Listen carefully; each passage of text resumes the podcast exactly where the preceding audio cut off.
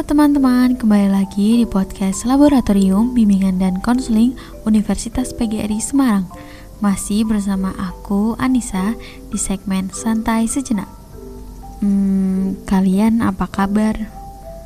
Aku sih baik-baik saja. Aku mau cerita tentang orang spesial bagi aku. Kalian pasti punya kan orang-orang spesial. Bisa orang tua, bisa keluarga, bisa kakak, bisa pacar mungkin. Kalau yang sudah punya pacar, menurut kalian orang spesial tuh seperti apa? Adakah kategori khusus untuk orang spesial bagi kalian?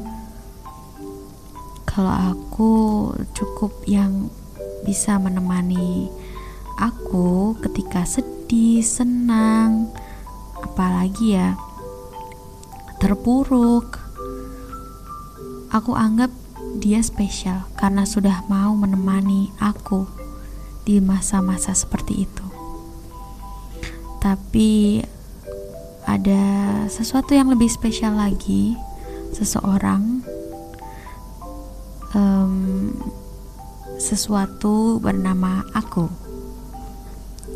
Iya, aku merasa diriku ini spesial karena sudah mau berjuang, sudah mau mempertahankan semuanya sampai sekarang, meskipun sendiri.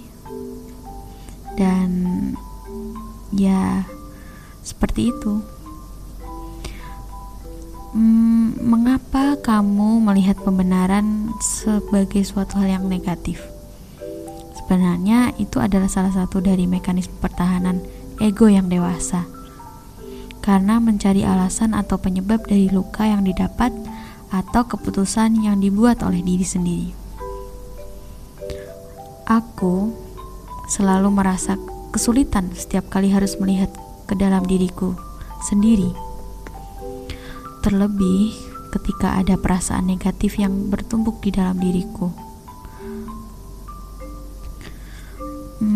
Bagaimana aku menjelaskannya ya? Rasanya seperti menginjak sampah, lalu memungutnya dengan tanganku untuk memastikan bahwa yang kuinjak adalah sampah, meskipun aku sudah tahu bahwa itu adalah sampah. Hari ini perasaanku seperti itu. Rasanya aku ingin mengeluh. Aku ingin bersandar pada seseorang. Aku ingin merasa sedih, karena saat ini rasa sedih dan depresi adalah perasaan yang paling dekat, paling familiar, dan kuanggap sebagai jalan yang paling benar bagiku. Aku rasa itu adalah kebiasaan yang melekat dalam diriku, seperti ketika terbangun di jam yang sama setiap pagi. Semua akan menjadi baik-baik saja seiring berjalannya waktu, katanya. Tentu saja tidak. Segala sesuatu yang memiliki sifat akan terus bergerak dan berubah.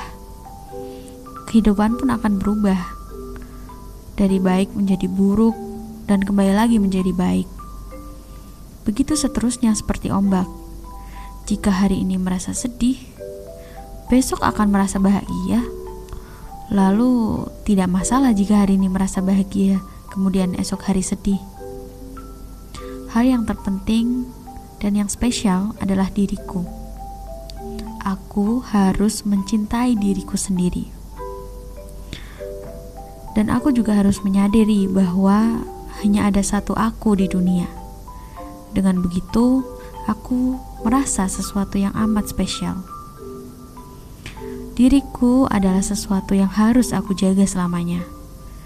Diriku adalah sesuatu yang harus kubantu dengan perlahan.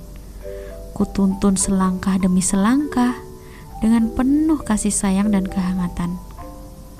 Diriku adalah sesuatu yang butuh istirahat sesaat sambil menarik nafas panjang, atau terkadang butuh cambukan yang agar bisa bergerak ke depannya.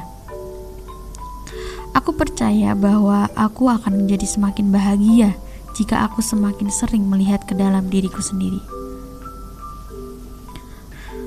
Maka dari itu, cintailah diri sendiri terlebih dahulu sebelum kalian mencintai orang lain. Spesialkan diri kalian, pantaskan kalian. Dan sekian podcast kali ini. Dan jangan lupa bahagia hari ini. Sampai jumpa di episode selanjutnya.